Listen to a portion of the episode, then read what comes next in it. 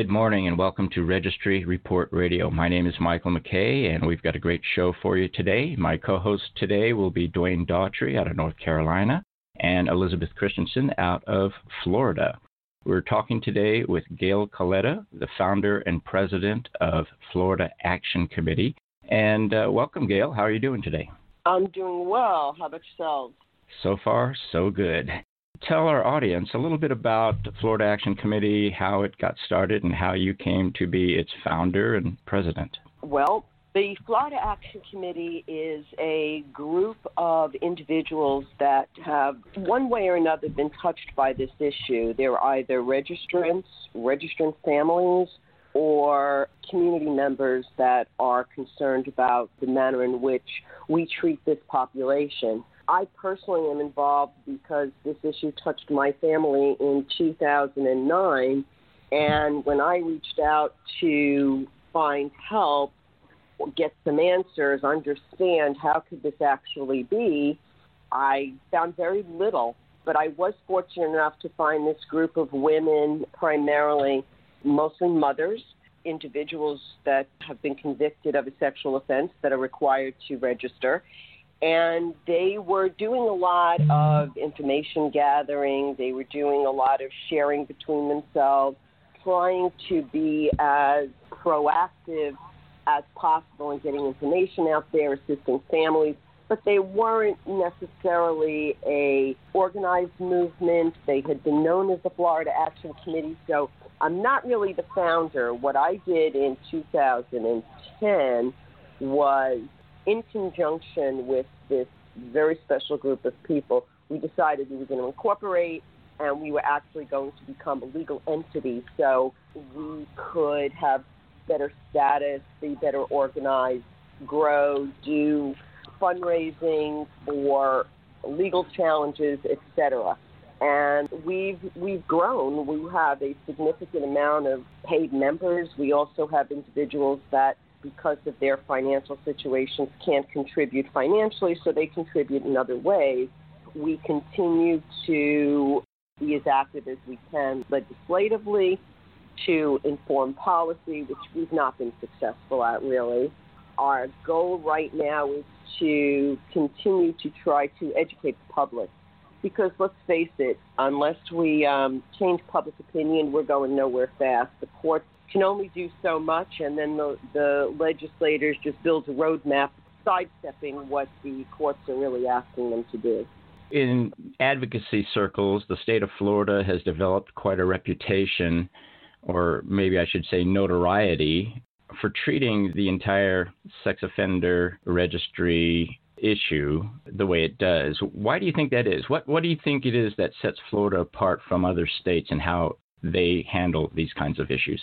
Well, that's a really good question. I think that what's driving the horrific conditions here is the unwillingness of the legislature to say publicly what they have stated behind closed doors. They know it doesn't work. They know it's a huge financial burden. They know it's really not doing anything, but they have this mentality of, well, if it saves one child, as opposed to let's really do things so we can save thousands of children. They use it as they don't really want to resolve this issue. They use it as a political driver, if you will, especially during reelection. You know, I've done all these things to protect you against sex offenders, as if sex offender was a category of people and uh, that defines a group of people. And honestly, that's the first place to start legislators refuse to look at the consequences and these people. They refuse to look at them as people, their numbers, their pawns.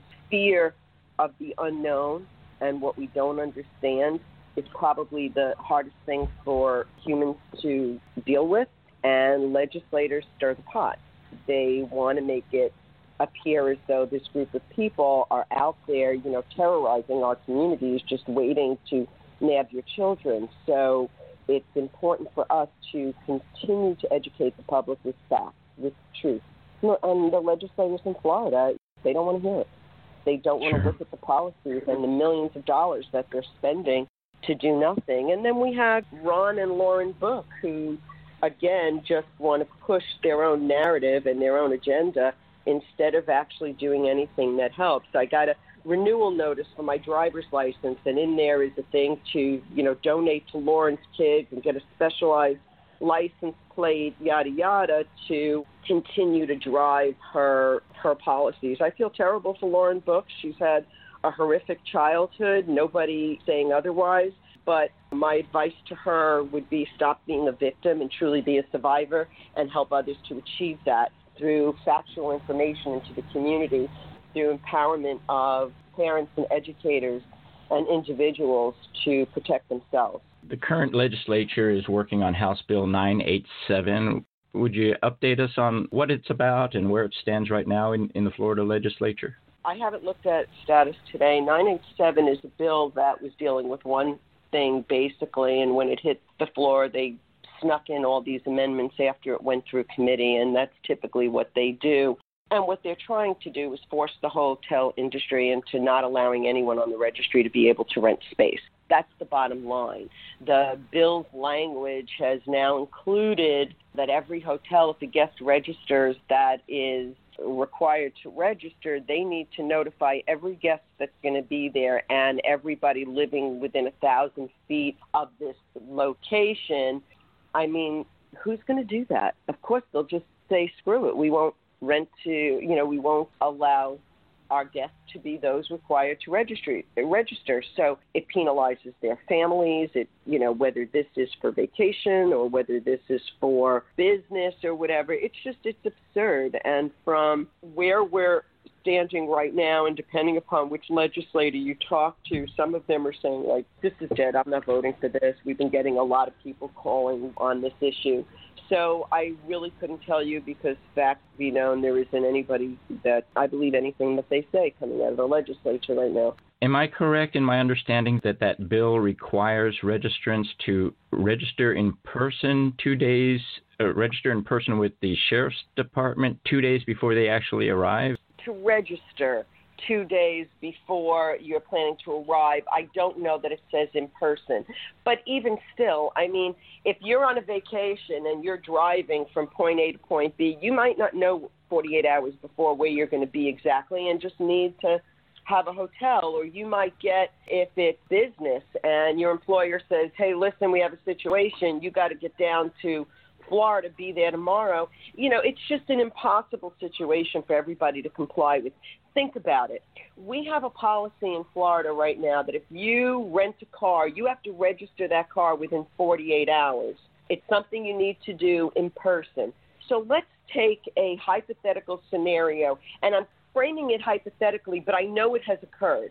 I'm just not putting any names out there attached to it, okay? So my car down Friday. I'm a person required to register. My car breaks down Friday at 4 o'clock in the afternoon. I get the vehicle towed to wherever the vehicle needs to be towed. I have some place I need to be, or I need to work, or whatever my scenario is of why I need to have transportation. My vehicle can't be looked at or fixed until Monday. The registration locations are all closed. My car is now in disabled. I go and rent a vehicle that I'm going to return Monday morning because my car is going to be ready for me on Monday. So I turn this car back in at 6 o'clock in the morning or 7 o'clock in the morning on Monday. I go and get a ride. Somebody takes me to get my car later in that day. I'm no longer in possession of this vehicle the registration office opens at 8 o'clock or 9 o'clock or whatever it happens to be in the community that I'm in, the county that I'm in, and I no longer have this vehicle. Am I required to register it? According to the law, I am, but I no longer have this. So even if I go and register it, I no longer have the vehicle. So the poor schmuck that's driving around that just re rented this vehicle, this vehicle is now going to be on the registry in Florida. Yeah, and on every law enforcement officer's radar too, as well. Or you have the onus on the car rental company to determine that this is my status and now to notify the registration office that this vehicle is no longer in the possession of so and so. I mean, explain to me how that's going to be efficient, how any of this is going to work. We have a lot of things in Florida that are just impossible to comply with. And all of the, from my understanding, the consequence includes jail time, failure to register. It's prison. It is. My co host Dwayne has some questions on that very topic for you, I'm sure. Dwayne, why don't you pick up from here? And it, you make a very valid point, and, it, and also thank you for being on the show. You make a valid point because I'm thinking I'm sitting here in, in the you know the lovely state of North Carolina. I want to come visit to speak at your location or something, and I don't know the law in Florida as far as a preemptive law and I want to stay at the hotel. I know what North Carolina law is, and it requires me to do, but to preempt uh, my travel plans to get a rental car, hotel, an airline ticket, that's asking my department in North Carolina to share information with your department. And under North Carolina law is I can't ask them first until I'm actually there. So as you see, it's already going to create some things. But the, the question I want to really ask is where is the hotel industry? Where is the hotel employers and restaurant employees unions? What are they saying um, about this law? Well, I know the ACLU has stood up against this policy, and I believe some of the hotel lobbyists are doing it, but I think it's more of a behind closed door situation. So I can't answer the, the question for them directly. I would suggest you reach out and get a quote. But okay from what I can gather is that I don't think anybody's happy about it. It's just one of those things that were done as a as another grab, so that at the end of session they can say, "Look at the laws that we've passed to keep you safe from all of these bad people that are out there."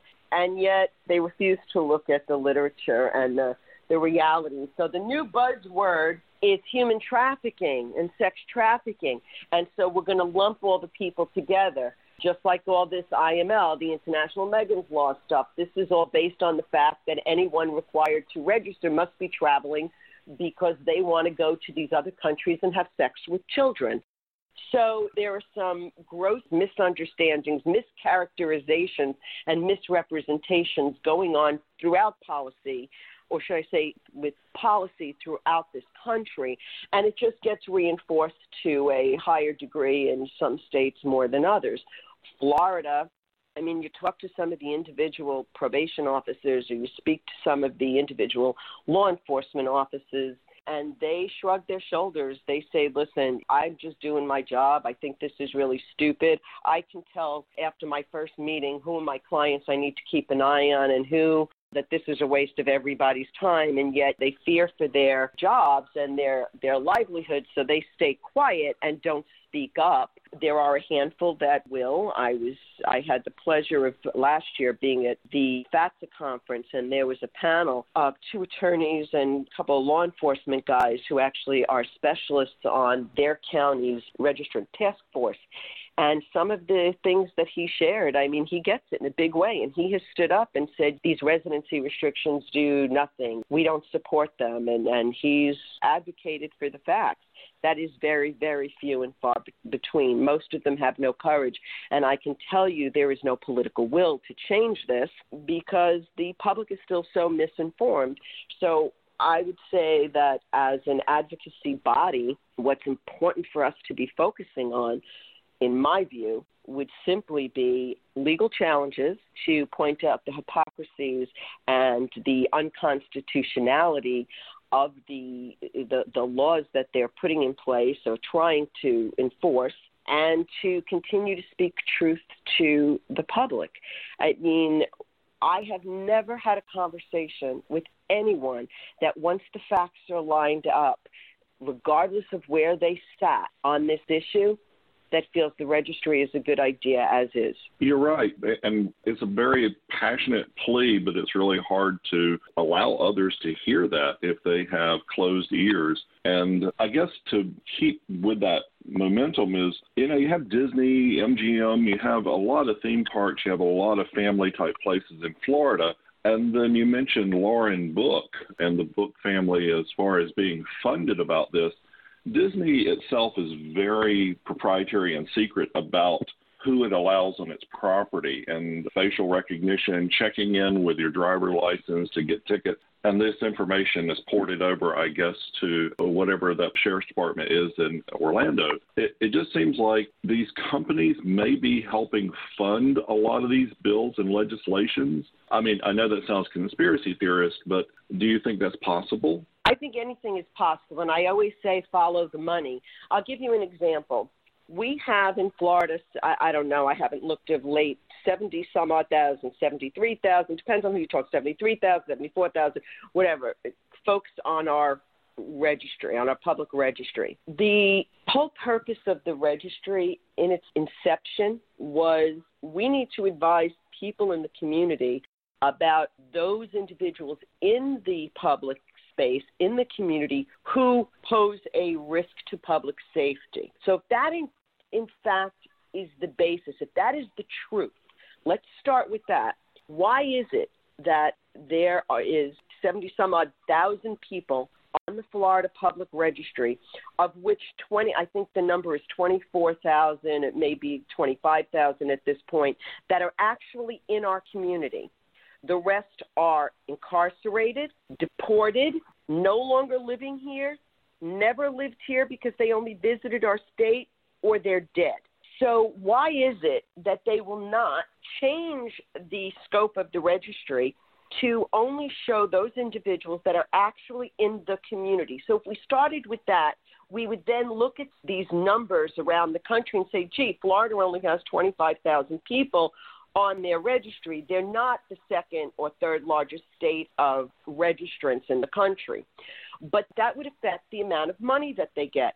But if you ask them how dollars are allocated based on the number of registrants on the overall registry, you don't get a straight answer because they don't want you to know. Fact is, even common sense for somebody that doesn't really understand or know how things are funded, there are federal funds, there are private funds, and there are grant funds and local municipality funds through taxes, et cetera, that are given to law enforcement agencies. And wouldn't you think just common sense would dictate that the more needs you have based on the number of individuals that law enforcement needs to keep an eye on or have to deal with on a daily basis or number of law enforcement officers required, et cetera, et cetera, that they're going to get the most dollars. So if you're in a community, if you're in a municipality that has 12 registrants in your municipality, wouldn't it make sense that you're going to get less money than one of the counties that have 3,000 registrants to track? So let's keep the numbers high because it's more money coming into the state. That's why Florida will not take anybody off the public registry, especially those that are not here. The other presumption is that the people on the registry pose a risk to the community. Based on what? We're not looking at these individuals as individuals. We're not looking at the fact that the research is so clear and says that risk goes down.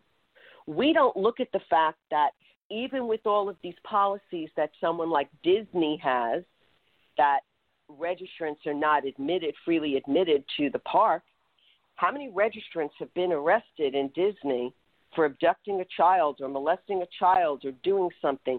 What we have in Disney is there are people that work for Disney or contractors or whatever are caught up in stings, people that are not on the registry, which just goes ahead to just verify and support the facts as you and I know it that 95% plus of those on the registry are first time offenders. Therefore, the registry did not apply to them. Most, what is it, 97 or 98% of victims know their offender. And this whole stranger danger nonsense is exactly that. It is so rare. So the fact that Disney wants to keep these people out rather than allowing somebody to move forward in their lives that they come in as part of a family group and they are there to enjoy themselves with family. Why do they need to be isolated out? What about the guy that's in there that has a substance abuse problem, uh, owns a gun, and has anger management issues, beats his wife on a regular basis? He's in Disney with his kids because it's his weekend, and they do something that he don't like, he takes them back to the hotel. I mean, honestly, are we policing everybody? Do we know everybody's criminal record? Is Disney now going to come forward? And as a private entity, they can do apparently whatever the heck they like in making their own rules.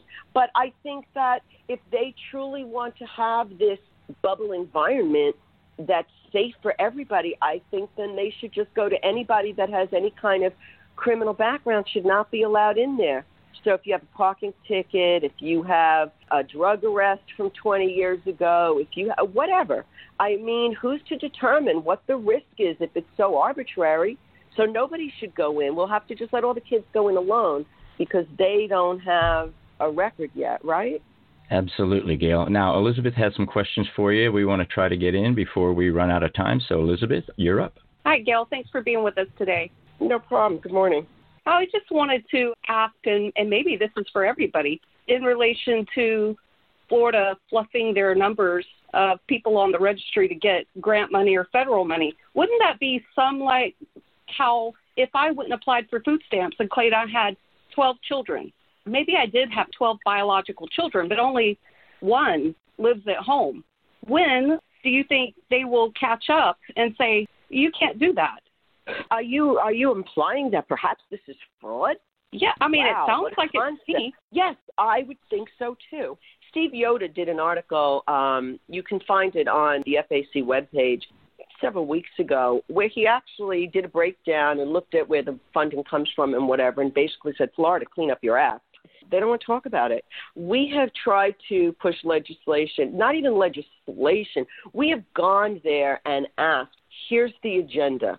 Our agenda is very simple. Everybody should be dealt with fairly, constitutionally, and humanely. If somebody has done something wrong and broke the law, then absolutely there is a consequence for that. No one, I don't know anyone in this movement that would say it's okay for people to offend sexually or otherwise against another individual, least of all a child, that this is okay. We don't condone the behavior. That's not what this movement is about.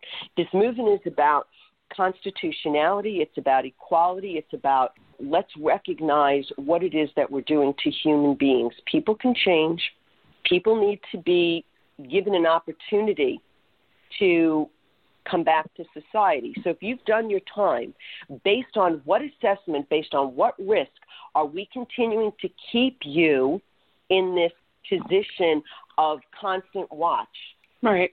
And I was just going to simply tie that back in to having all of these people on the registry, creating a situation which is of financial benefit to the local municipalities, is not only fraudulent to the government and the taxpayers for the use of their dollars, but I think it also is fraudulent in the presentation that all these dangerous people are running around amongst us and that you should be fearful. That's what right, they're doing. I, yeah, absolutely. I'll just ask one more thing and then I'll turn you back over to Mike for our listeners, will you explain to them why it is so important to get involved, whether with Florida Action Committee or their local advocacy group or even a national group like NARSOL? Strength in numbers. When you look at any of these protests, when you look at the Million Man March on Washington, when you look at the Women's March on Washington, when you look at any of these things, it's about strength in numbers.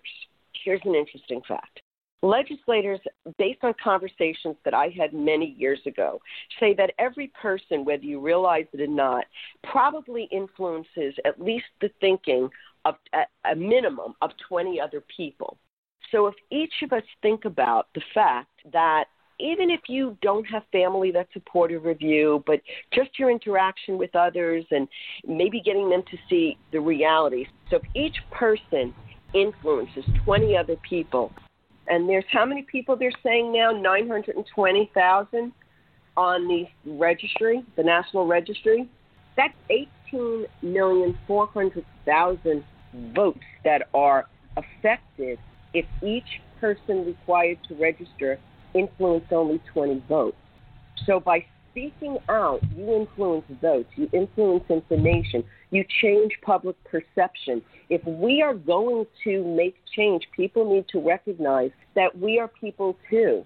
And a big part of that is people first language. I don't refer to anyone as a sex offender. They may be an individual that has been convicted of a sex offense and they're a person required to register, but they are a human being trying to move forward. And we, regardless of your registration status, as human beings, we all have the same basic needs. It's important for us to speak truth, to speak rationally, and to inform our neighbors and anyone that we come in contact with, and give the legislators a pause for a second to stop and think. We're 18 million plus voices. Even if you take the original 900,000 plus out of there and say they can't vote, which isn't true, many registrants are able to vote. But even if you took that 900,000 out of there, it's still over 17 million votes in this country. You want to run for president? Let's have a conversation. And this is something that we're not doing effectively. What we're not doing effectively, cumulatively, is pulling our resources and hiring a lobbyist. And that's important. We should be doing that because none of us can sit in Washington or sit in our state's capital and monitor this stuff on a regular basis unless we have a lobbyist. I know I can't, too far away, and I can't cover all the ground because I'm basically a lone wolf. And I personally think that because we have a connection, a personal connection to the story, if you will, legislators don't listen. They don't want to hear from us. But if you have people that are out there advocating for this that are not required to register, that are not a family member, the voice is louder. I'm a survivor of sexual abuse. And I have to say, I know what being abused as a child looks like and feels like. And I know so many people that are required to register because of a sexual offense conviction, and what they've done is not sexual abuse. So I can honestly say that until we start using our voices and our votes, telling the truth to the guy at the supermarket line and to the PTA president and the kid's school teacher and your mayor and your commissioners until we start talking to them about the realities of what they're doing, we're not going to overcome this. So there's strength in numbers.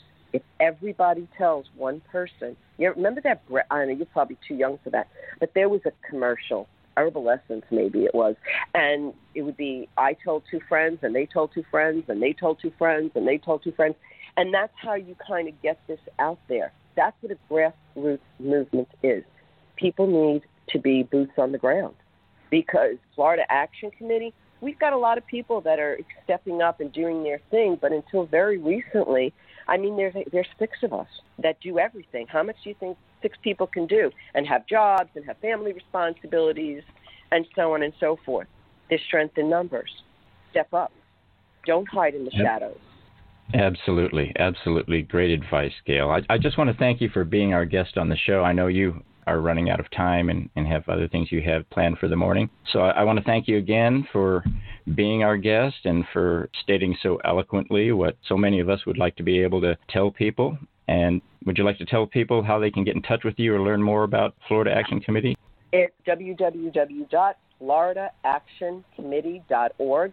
It's all spelled out, one word, no spaces. Super. Super. Well, thank you again for being here, and, and hopefully we'll get you back on when we can boast about some great successes down in Florida. Thank you. All right, so that was our guest, Gail Colletta, President of Florida Action Committee. My co hosts have been Dwayne Daughtry and Elizabeth Christensen. And again, my name is Mike McKay, and you've been listening to Registry Report Radio.